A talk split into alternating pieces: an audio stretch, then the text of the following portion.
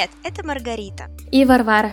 И наш True Crime подкаст «Молчание котят». Наш подкаст не рекомендуется к прослушиванию впечатлительным людям и детям, поскольку в нем могут подниматься темы насилия, жестокого обращения с животными, употребления запрещенных веществ и нарушения законодательства. Мы против романтизации насилия, не поддерживаем и осуждаем подобное поведение, а все материалы, представленные в подкасте, носят исключительно информационно-досуговый характер. Ну что, мы, наверное, готовы сегодня поговорить про новый кейс, но для начала, наверное, поделимся чуть-чуть впечатлениями, потому что мы сейчас записываем из временного отрезка, когда вот только-только для нас вчера вышел первый выпуск, мы уже получили небольшой фидбэк, вот, и даже немножечко лещей, но мы стараемся исправить все. На самом деле мы были весьма взволнованы, когда выходил наш первый выпуск. Вот. Я даже перестала заходить в соцсети на один день, потому что я боялась того, что могут люди написать.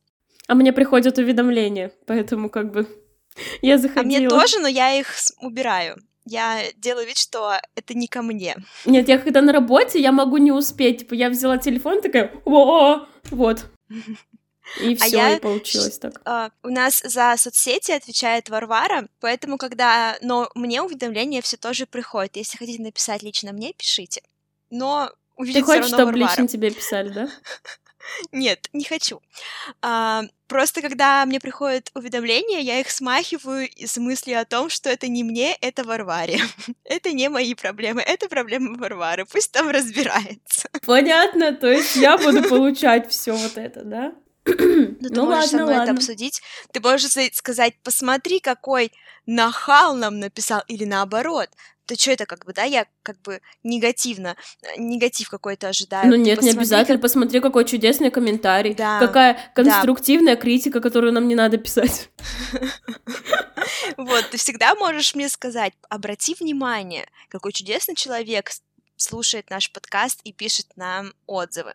Кстати, подписывайтесь на нас в соцсетях, оставляйте комментарии, пишите отзывы и подписывайтесь на подкаст-площадках, где вы нас слушаете. Нам будет очень приятно, и мы будем знать, что мы вам интересны. А мы есть вот на всех вернула. подкаст-площадках. На всех же, да? На всех, ну, на всех популярных. И это мы тоже немножко обсудим. Uh, вот в прошлую неделю я настраивала дистрибуцию и просто поверила в себя, потому что я смогла выбрать хостинг, я смогла разобраться, как нам начать появляться на популярных площадках, что для этого нужно, и практически все я сделала без помощи других людей, и я прям поверила в себя. То есть до этого я как бы, я знала, что во мне не все потеряно, но тут я прям сразу под- подумала, что, наверное, меня прям ждут в ай ти-сфере, мне нужно идти. Как помнишь шутку с нашей вечеринки «Войти, войти»?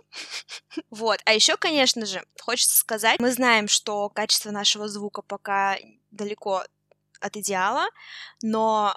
Я работаю, учусь монтировать лучше, и наша техника тоже будет со временем совершенствоваться. Вот, если как и наши вы будете навыки. Нас слушать и подписываться на нас, все зависит от вас, поэтому подписывайтесь. Вот, и мы будем улучшать нашу технику, и определенно качество звука будет лучше, мы будем над этим работать. Да, при этой огромной подготовке мы научились стольким вещам, удивительно, что мы до этого этого никогда не касались. Поэтому, если вам не нравится качество звука или какие мы делаем там постеры к постам в соцсетях или наша обложка там или что-нибудь еще такое, ну, мы стараемся, мы учимся и мы будем совершенствоваться, потому что совершенству нет предела. А вон Марго уже поверила в себя. Я, кстати, тоже в себя сегодня поверила, но случайно воткнула себе в палец ножницы и пос... испачкала кошку, после этого я в себя больше не верю. А я в тебя верю, потому что ты делаешь замечательные постеры для наших постов. Вот, когда я задумывала подкаст, я даже не надеялась, что у нас будут прям какие-то коллажи, потому что если бы я вела соцсети, то я бы, не знаю, ставила бы на, на пост первую фотку из Гугла. Вот, а когда ты выкла... а ты же еще выкладываешь, точнее, показываешь мне уже готовый результат, я такая, боже, это очередной шедевр. Марго, ну выглядит так, как будто бы это делал шестилетний ребенок в две тысячи пятом году. Неправда. Ну правда. А... Ребят, напишите в комментах, если вы считаете, что... Это что за байк? Да. Ребят, напишите в комментах, если вы считаете, что наши постеры классные, ну или хотя бы, что они просто норм. Ты делаешь как противный блогер. Во-первых, во-вторых, ты э, накликиваешь конструктивную критику, которую я не в состоянии читать. Не-не-не, подожди, я не писала, напишите... Ой, то есть, простите, я не говорила, напишите э, отзыв о наших э, постерах. Я сказала, напишите, если вы считаете, что они классные. Вот. Так что напишут только те, кто считает, что они классные. Ребят, не подведите. Варваре нужно снова поверить в себя. Так, мы сейчас... Мы много говорим о соцсетях, очень много мы сегодня сказали про соцсети, и мы скажем еще очень много про соцсети. Э, готовьтесь к ужасным ударениям, странным произношениям, особенно если вы хотя бы чуть-чуть что-то понимаете в японском или э, видели хотя бы больше одного аниме в своей жизни. Как Варвара, которая смотрит аниме, и поэтому мы при наших произношениях опираемся на ее... Э, интуицию. Да, это не знание, это интуиция. Да-да-да, интуиция. Итак, я думаю, что все мы слышали, все мы с вами слышали про игры типа «Синего кита», про паблики, доводящие подростков до самоубийства, и про сайты самоубийц. Я сама таким не интересовалась, и в таких темных уголках э, интернет-паутины не бывало, так как я чуть-чуть побаиваюсь э, пауков. Вот, но сегодня мы с вами попробуем рассказать. Почему мы с вами? Нет, мы не с вами, мы с Маргаритой. Мы с вами только мысленно. Мы с Маргаритой попробуем рассказать про одного такого паука. Его зовут Хироси Мауэ. Возможно, мы неправильно говорим его имя. девяносто девять целых девять десятых процента того, что мы неправильно произносим его имя, но мы произносим так, как нам удобно, потому что мы не знаем японского. Вот, а все наши попытки как-то это узнать... в интернете столкнулись с тем, что интернет тоже не особо понимает, как это говорить. Итак, наш молодой человек родился в Японии восьмого августа тысяча девятьсот шестьдесят восьмого года. Хироси говорил, что с раннего возраста он заинтересовался удушениями. Кто-то интересуется танцами, музыкой или чем-то еще, а тут вот такое хобби было у человечка. Хироси наблюдал, как его отец душил преступника, что мне кажется несколько странным и травмирующим. Я так понимаю, что отец его был полицейским, какой-то э, достоверной информации или большого количества информации про детство и про семью этого молодого человека мы не нашли, хотя очень старались, какие-то небольшие вот такие отрывки есть, и мы их, в общем-то, и приводим. И, но, однако, у отца Хироси были проблемы с алкоголем, его поймали за рулем в нетрезвом виде. После инцидента Хироси изменил образ отца в своей голове и, видимо, уже позже э, сказал: «Мой отец преступник, а не союзник справедливости».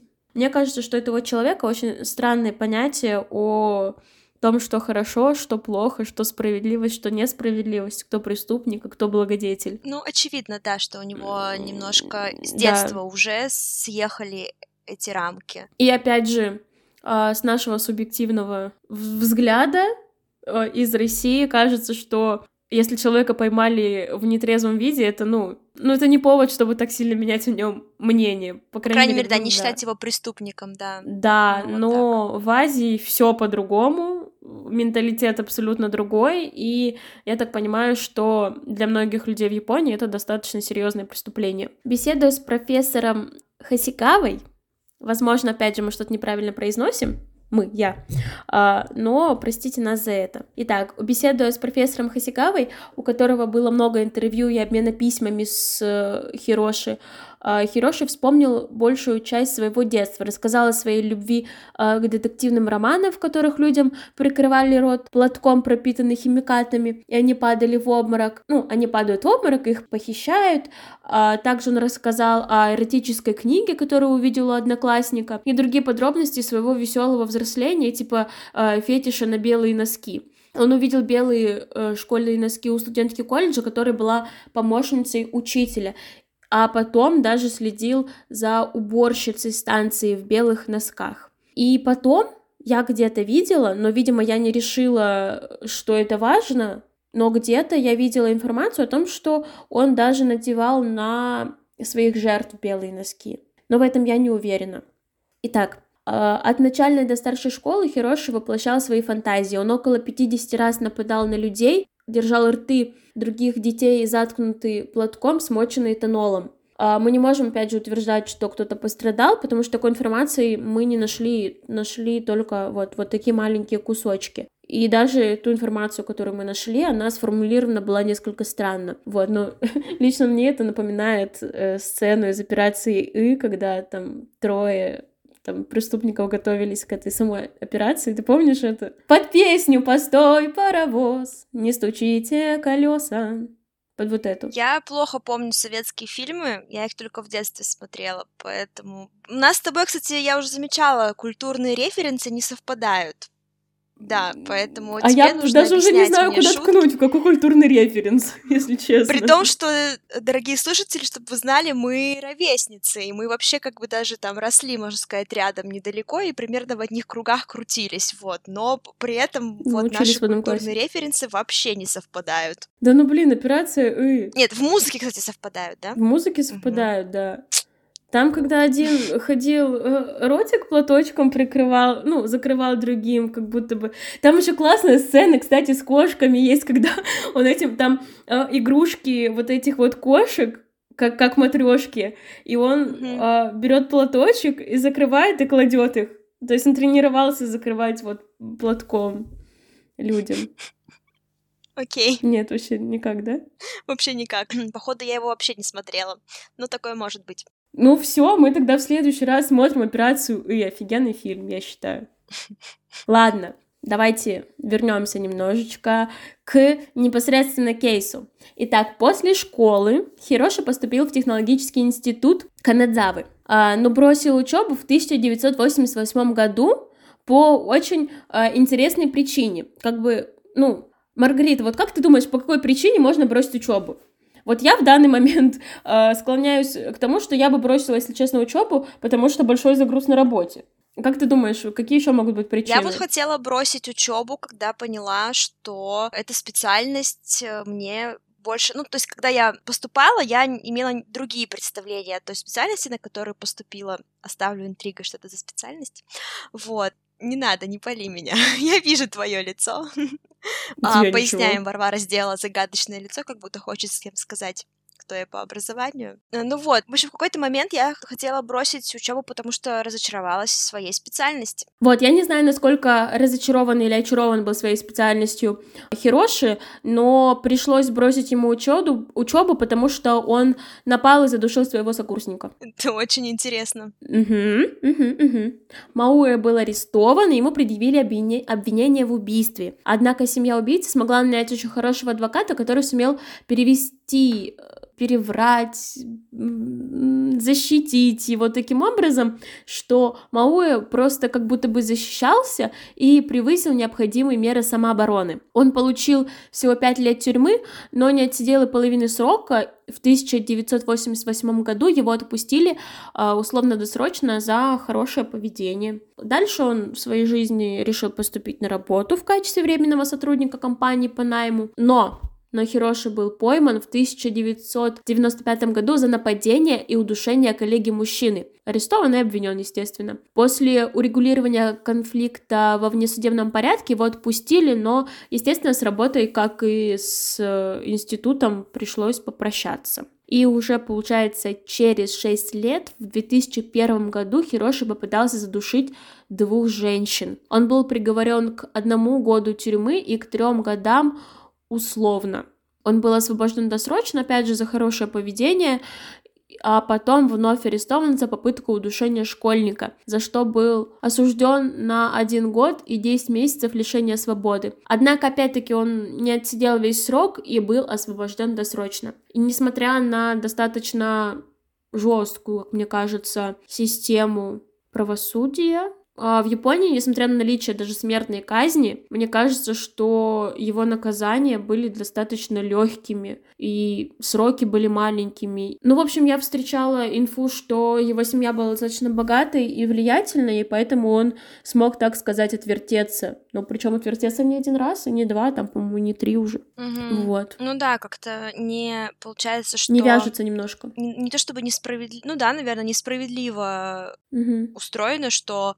тоже достаточно серьезная попытка удушения, то есть это покушение на убийство, за это как бы, ну, уже должны много давать, да, как бы, mm-hmm. вот. То есть если бы это было убийство, это бы была уже там смертная казнь, но, не помню, не за одно, а за два убийства, да, там, mm-hmm. вот. Но если это просто попытка, то это один год, серьезно. Ну, тут получается, что еще не было никакого сложения наказания, и mm-hmm. его до этого отпускали условно-досрочно, и потом опять отпустили, то есть он, по сути... Но опять приступил закон, uh-huh. и его опять выпустили условно-досрочно. Мне кажется, что если ты после условного срока опять нарушаешь закон, то, наверное, как бы не надо выпускать человечка. Да, я согласна. Такого. Нужно, конечно, проверять такие моменты. Так, после выхода из тюрьмы за попытки удушения Хироши решил, что для поиска новых жертв нужно придумать кардинально другой способ. Поэтому он обратился к сайтам для самоубийств. Что? Сайты для самоубийств, спросите вы, и я пойму ваше удивление. Потому что для нас это кажется чем-то диким, хотя в последнее время подобные ужасы, как вот вначале сказала Варвара, они добрались и до нас. Но в Японии существует целая культура самоубийств. Э, немножко расскажу про это. Культура самоубийств берет свои истоки с древних времен, когда самураи для того, чтобы отстоять свою честь или доказать верность своему даймё, даймё — это э, крупнейшие военные феодалы Японии, то есть если самураи — это в принципе элита, то даймё — это элита среди самураев, элита-элита, так сказать. Так вот, самураи совершали сэппуку, или, может быть, вам будет более знаком разговорный вариант названия этого ритуала — харакири. Я, кстати, разобралась. Оказывается, сэппуку — это литературный вариант слова и означает mm-hmm. именно как бы, ну, то есть более строгие соблюдения самого ритуала. То есть, по словам сэппуку, подразумевается конкретный ритуал, прям вот до каждого шага, до каждого вздоха буквально. А харакири — это разговорный вариант, который называют в народе, и когда называют харакири, там от ритуала могут быть некоторые отхождения, да. Вот, я умею гуглить. А... Спасибо, спасибо за ваши аплодисменты. Так вот, тогда совершить ритуальное самоубийство считалось почетным. Сейчас же говорят о том, что самоубийство для многих в Японии — это вынужденная мера. Дело в том, что после Второй мировой войны, да, у нас вот такой вот сегодня культурный референс, просвещаю вас, так сказать. После Второй мировой войны экономика страны была в упадке, и чтобы изменить ситуацию, правительство вообще, в принципе, принимало очень много решений, пыталось... найти. И в том числе правительство призывало корпорации обеспечить сотрудников пожизненной работой в обмен на их лояльность, которая со временем превратилась в работу без выходных, без отпусков и с готовностью работать круглые сутки. То есть буквально, то есть не то, что вы просто там каждый день ходите на работу, а вы реально даже с нее не уходите. И в результате в семидесятых годах Япония столкнулась с хороший. Вот тут тоже с этим словом есть расхождение. Где-то в письменном источнике я слышала название «кароси», но... а вот в другом подкасте я слышала «хороший» и решила, что у нас тоже будет «хороший», потому что тем подкастерам я доверяю. Это люди, которые буквально умирают от переработок. У многих молодых людей случаются инфаркты или инсульты от того, что они проводят все свое время вообще жизненное за работой. А другой крайностью такого образа жизни целой страны является самоубийство, так как люди просто не могут долго выносить такой ритм и не видят другого способа прекратить это, кроме как убить себя. Культ работы также привел к тому, что люди, потерявшие работу, тоже часто не видят другого выхода, кроме как свести счеты с жизнью. При этом многие из этих людей, хотя морально и готовы к концу своей жизни, но не могут решиться, чтобы совершить, собственно, самоубийство. Для этого они ищут единомышленников, а где это делать проще всего в наше время? Конечно же, в интернете. Так и появились сайты самоубийств. Очень жуткое явление современности, на мой взгляд. Там люди делятся своими проблемами, причинами, по которым они хотят уйти из жизни, и способами, как это сделать. А еще они ищут там себе компанию, чтобы уйти из жизни было не так страшно. А, наверное, это и так понятно всем, но все же я скажу, а, что люди, которые сидят на таких сайтах, они очень уязвимые и ранимые. Вот поэтому Хироши и решил искать своих жертв именно там. В конце две тысячи четвёртого года на таком сайте он познакомился с двадцатипятилетней девушкой по имени Митика Накамото. Она страдала психическими расстройствами а, ранее и лечилась в психиатрической больнице. На сайте самоубийц она писала о своей борьбе с психическим заболеванием и мыслях о самоубийстве. Так Хироши ее и приметил, а после написал ей электронное письмо с предложением покончить жизнь самоубийством вместе. Митика согласилась не сразу. В общей сложности они обменялись более чем двадцатью письмами. Он предложил популярный в Японии способ безболезненно покончить жизнь самоубийством — это зажечь э, мангал на угольной горелке в закрытой машине. Я, кстати, когда вот э, изучала этот кейс, я прям вот, меня очень заинтересовало, что как выглядит этот вот мангал на угольной горелке, который можно зажечь в машине. Я вот, не представляю э, и... вообще.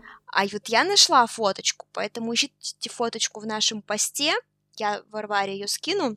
Обязательно. Варвара ее добавит, потому что, ну, интересно, да? Мы же здесь не только для того, чтобы пообсуждать убийство, посмаковать там всякую кровищу, мы хотим просвещаться. Я считаю, что подкасты — жанр просветительский. Я, я абсолютно я чувствую, согласна. Что, я просто уже чувствую, что слушатели ненавидят меня. Вот, вот не знаю, как тебя, тебя, может быть, и любят, но они меня будут явно недолюбливать.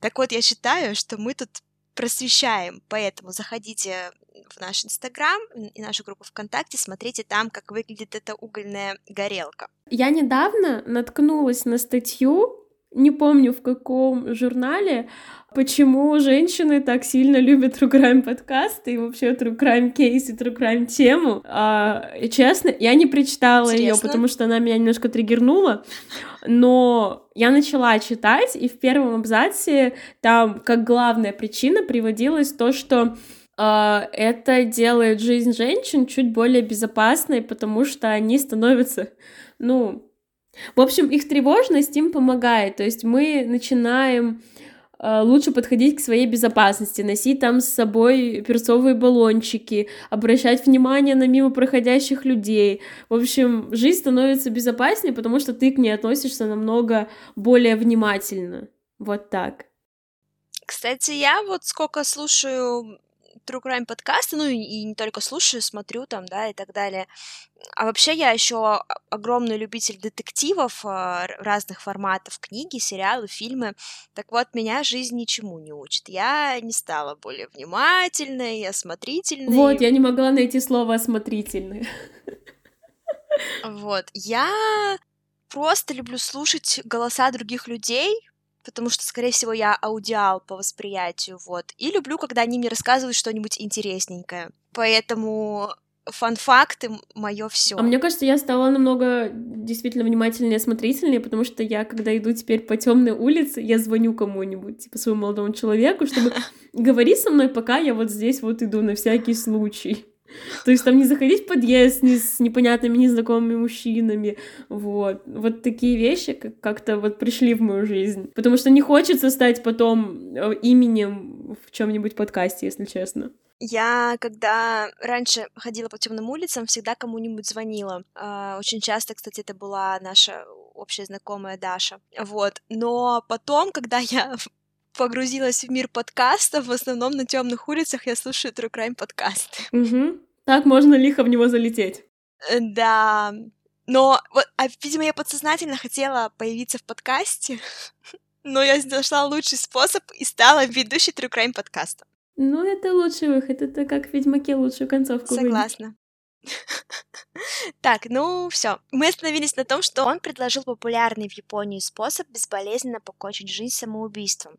Это зажечь мангал на угольной горелке в закрытой машине. И в итоге девушка согласилась. девятнадцатого февраля две тысячи пятого года Хироши взял с собой скотч, марлю, пропитанную растворителем для краски, и видеокамеру. Он встретил Митика на стоянке на арендованной машине. Как только он посадил Митика в машину, они поехали в гористую местность. Вместо того, чтобы зажечь угольную горелку, как они договаривались, Хироши связал девушку скотчем и посадил на заднее сиденье. Он несколько раз использовал марлю, пропитанную растворителем для краски, чтобы Митика потеряла сознание, и одновременно он ее душил, пока она не умерла. Убив Митика на следующий день, он вырыл яму и снял на видео тело Митико, прежде чем бросить его у реки. Несколько дней спустя тело Митико было найдено и опознано по отпечаткам пальцев. «Успешное», в кавычках, разумеется, преступление мотивировало Хироши продолжать поиск жертв на сайте самоубийств. Он нашел еще одну жертву, на этот раз ею стал четырнадцатилетний мальчик из средней школы, который сбежал из дома, оставив записку о том, что он собирается встретиться с человеком, которого нашел на сайте самоубийц. Это убийство Хироши совершил в мае. Как и в первом случае, он несколько раз душил жертву, параллельно сексуально удовлетворяя себя, пока мальчик не умер. Затем он раздел и оставил тело. Уже во время следствия выяснилось, что Хироши звонил отцу мальчика после его убийства и просил выкуп в размере трех миллионов йен, это тридцать тысяч долларов примерно, но эта попытка инсценировки похищения провалилась. Таким образом, дважды избежав наказания за убийство, Хироши почувствовал себя еще увереннее и начал искать следующую Прям жертву. Как ты в себя поверил. Но у меня поводы-то поприятнее, пожалуй. Ну, у каждого свои причины. Последней жертвой стал двадцатиоднолетний студент университета. В материалах дела говорилось, что студент жил один и учился в университете в Осаке. В июне того же две тысячи пятого года Хироши встретился со своей жертвой и дальше последовал своему уже привычному модусу операнди. А мы уже употребляли данное выражение в нашем подкасте? Здесь его не нужно объяснять. Мне кажется, нет, но я думаю, что понятно будет. Вот, да, если вы не знаете, что такое модус операнди, э, пишите в комментах, мы вам в следующем э, выпуске специально для вас объясним. Просто Маргарита у нас немножко а, да? толков... что-то среднее между Гермионой Грейнджер и толковым словарем Ожегова. Если что, если какое-то слово надо подъяснить, обращайтесь. Да, Майшоп, я просто... на самом деле, очень далека от блогинга, но мне кажется, я разошлась, и мне нравится говорить, пишите в комментариях. Подписочка, ставьте лайк! Да. Итак, Хироши встретился со своей жертвой последней, и дальше он последовал своему уже привычному модусу операнди. В этот раз сразу после исчезновения парня его родители подали заявление в полицию. Но полицейские обратили на него внимание еще из-за первой жертвы. Они вышли на него благодаря тем самым электронным письмам, про которые я рассказывала ранее. А при этом два других убийства сначала не связывали ни между собой, ни вот с первым убийством, ни с Хироши. Хироши сам сознался, что совершил не одно преступлений, как изначально думала полиция, а целых три убийства. По наводке убийцы полиция обыскала места, на которые тот указал, и обнаружила останки обоих мальчиков. После признания Хироши сказал: «Я хочу закончить все это. Если я не могу подавить свои желания, я хочу, чтобы меня приговорили к смертной казни». Ну, безусловно, это ужасный человек из-за того, что он совершил. Но у меня лично складывается впечатление, что из-за всех его проблем с психикой, склад... ну, у меня складывается впечатление, что жизнь для него была мучением. Да? Да? Тебе так не кажется? Нет, я просто задумалась, что я точно видела информацию, что у него было какое-то психическое расстройство, да, да, с этим да. связано, по-моему, мы о нем, а мы о нем, по-моему, не сказали. Мы могли забыть сказать? Мы могли забыть сказать, сказать, но я чуть-чуть дальше хотела сказать, ну...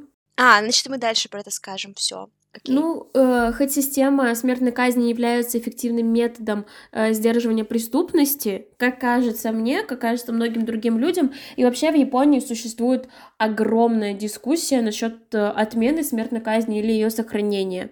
Я не знаю, стоит ли приводить аргументы обоих сторон, но те, кто говорят, что смертная казнь неэффективный метод сдерживания, как бы приводит статистику, что преступность-то не уменьшается, смертная казнь как бы она есть, ну и слишком большая цена погрешности. Например, Ну, сейчас мы приведем отечественный кейс, это Чикатило. Перед тем, как его поймать, там был человечек, которого э, расстреляли по ошибке. А, вот, и еще я слышала информацию, это, кстати, тоже, э, вот сейчас не отвечаю за достоверность, но э, в одно время в Советском Союзе за изнасилование ввели смертную казнь, и после этого количество изнасилований не уменьшилось, а количество летальных исходов после изнасилования резко увеличилось. Ну, примерно так. Ну, вот такая информация есть, насколько это подтверждается статистика, я не знаю, потому что статистика как бы не, не, не то, что э, сильно велось в Советском Союзе. Ну, в общем, мы уже сказали, что смертная казнь в Японии, она сохраняется, но информации о смертной казни в Японии практически нет, она отсутствует. Есть описание, как это делается, описание комнат, потому что она проводится не электрическим стулом, не инъекцией, а методом повешения. Там такие комнатки, посерединке квадратик, на который человечек встает, и его вешают. Но среди развитых стран данная мера как раз-таки сохранилась только в Японии и в США. Но ситуация в этих странах очень не похожа друг на друга. В США вся информация разглашается, многие э, штаты разрешают присутствовать при исполнении приговора не только родственникам преступника и пострадавшей стороне, но и СМИ. Однако присутствовать при исполнении приговора в Японии невозможно. Ну и, как я уже сказала ранее, в Японии смертная казнь осуществляется через повешение. Вот, кстати, у меня к смертной казни тоже такое двоякое отношение, как бы я не, не могу сказать за я или против, вот, но вот я точно сейчас вот имею свою точку зрения по поводу метода, да, то есть если в США это безболезненная инъекция, то повешение это сурово, ну, то есть человек не моментально умирает, когда ему ломают шею, извините, и вот... Вот тут у меня, конечно, вопросы к современной развитой стране, у которой смертная казнь через повешение. Конечно, инъекция, как в США, это гораздо гуманнее. Ну, я по этому поводу могу только сказать, что а, основных обвиняемых в Нюрнбергском процессе тоже казнили через повешение многих, почти всех, вот. Так это было, извините, семьдесят лет назад. Ну, это было давно, но я про негуманность, а, там еще ходят слухи, что специально там какие-то были неправильные веревки, это было неправильно все э, устроено и сконструировано, чтобы они как бы побольше помучились, то есть там кто-то несколько раз, там, не с первого раза умирал, например, там типа, пару раз вешали, вот такое. Действительно, повешение — это достаточно жестокая мера, но, с другой стороны, это убийца. Или нет, как в а, случае с Чикатило. Да, или не нет. Не с Чикатило, а... Да, а но тут уже вопросики такими... к, а... как бы, к полиции. Еще моментик, давай, мы же за просвещение, да, надо уточнить, уточнить какой, ну, о чем пример ты привела про нюр... нюр... Я не, это слово не выговорю. Я знаю, о чем речь, но я не, не могу выговорить слово нюрберт... Ню... Ну, ну, я ну, поняла. Блин, да. Помоги. Я поняла. Спасай, я тону. Помоги, пожалуйста. Ну, в общем, это суд над людьми, которые построили фашизм. Над основными шишками Третьего Рейха и так далее. Ну, не считая основных, да, которые там сразу застрелились. Надо но освежить это, это, в памяти. Это элита, нацист... да. это, элита была, это была элита нацистской Германии, да. Вот видите, я в курсе, о чем речь, просто я не умею выговаривать это слово, простите, пожалуйста. А я пожалуйста. сегодня не умею конструировать свои мысли, потому что я чуть-чуть опять болею. Ну что, я хочу рассказать еще чуть-чуть совсем про смертные казни в Японии.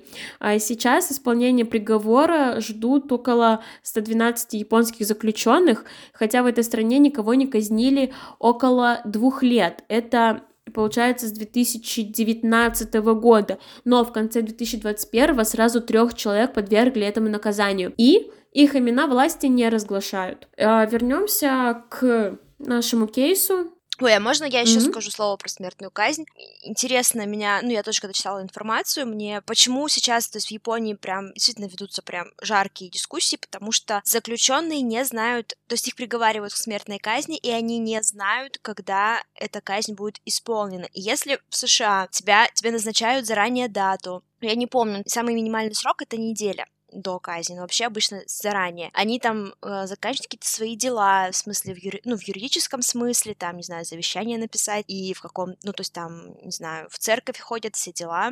грешки, так сказать, отпускают, вот, то в Японии приговоренным к смертной казни о ней сообщают в день смертной казни. То есть заключенные отмечают, что их психическое состояние не в порядке, очень сильно не в порядке. Ну, это понятно и так, что они, потому что они заключенные, но тем не менее, то есть это влияет на их психическое состояние, потому что они каждый день могут услышать, что сегодня они умрут, и никак не могут к этому подготовиться. Вот. Тоже, я считаю, наверное, это не очень гуманно. Хотя, с другой стороны, знать, что ты умрешь в пятницу, это тоже не очень приятно, но, наверное, все-таки как-то можно... Это я не тебе сказала, Варь. У тебя такой взгляд нет, был. Нет, я... нет, я анализирую, что было бы для меня лично тяжелее.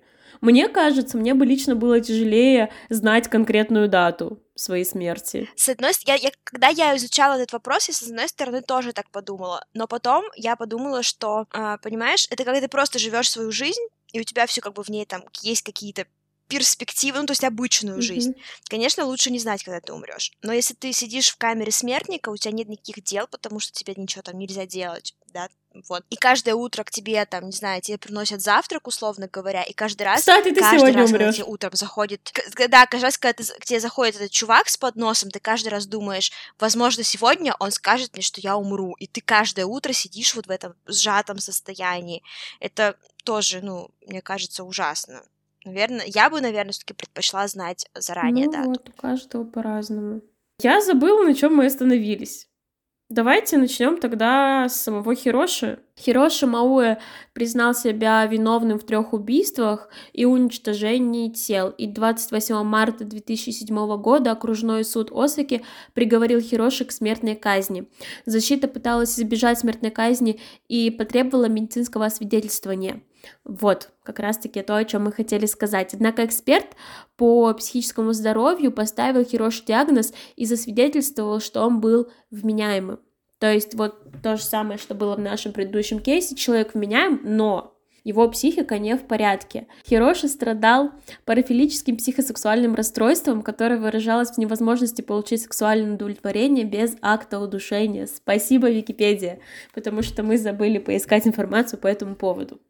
Ну, в общем, он был вменяем, когда осуществлял свои действия по отношению к другим людям, которые приводили к их смерти, готовился к ним, что, мне кажется, особенно видно по последним его убийствам, когда он специально заходил на сайты самоубийц, искал людей, договаривался с ним, придумывал, вряд ли он хотел покончить с собой вместе с ними. В общем, команда защиты подала апелляцию, но Хироши отозвал ее и охотно принял смертный приговор. Повешен он был двадцать восьмого июля две тысячи девятого года.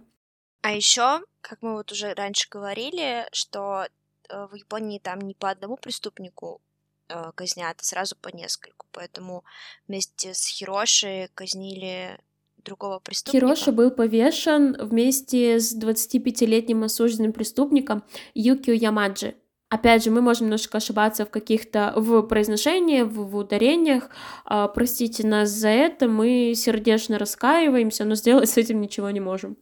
Вот такой вот интересный кейс получился, по-моему. А, мне было интересно искать инфу. Он получился немножко коротеньким. Вот, поэтому мы добавили больше просве- просветительской информации. Вот, мы да, постарались. Заботимся о вашей эрудиции. Я слушатели. На самом деле еще упоминание э, Хироши встречала в одной в одной статье Петербургского психологического института. Вот я сейчас не могу сказать точно, что это. В общем, небольшая психологическая книжка. Но я решила, что вряд ли это будет сильно интересно, и не стала вставлять. Там про суицидные пакты и вообще про суицид в Японии и про всякие прецеденты именно с психологической точки зрения.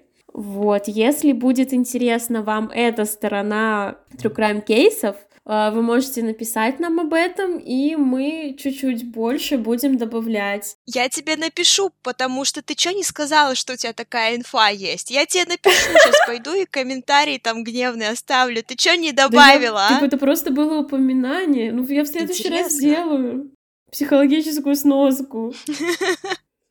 Интересно, интересно. Я тебе еще комментарий не написала. Мы же теперь тоже будем через комментарии общаться. Вряд ли кто-то нам напишет еще комментарий, кроме нас с тобой. Я, если честно, вот сейчас даже не могу эту книжку... Но я буду с личного аккаунта. Я сто процентов сохраняла себе эту книжку, потому что я хотела полностью ее прочитать, и я ее даже найти сейчас не могу. Ну ладно, все, ладно, прощена. Фига себе. Ладно, я нашла ее. Я могу тебе с личного аккаунта в аккаунт нашего подкаста писать, типа... Книжка называется «Самоубийство, психология, психопатология, терапия». Если кому-то интересно, можете почитать. Ну вот. Ну что, вот такой вот был маленький, но, по крайней мере, для нас очень интересный кейс. Спасибо, что вы были с нами. Подписывайтесь на наши соцсети, слушайте нас на всех подкаст-площадках, оставляйте там комментарии, подписывайтесь там.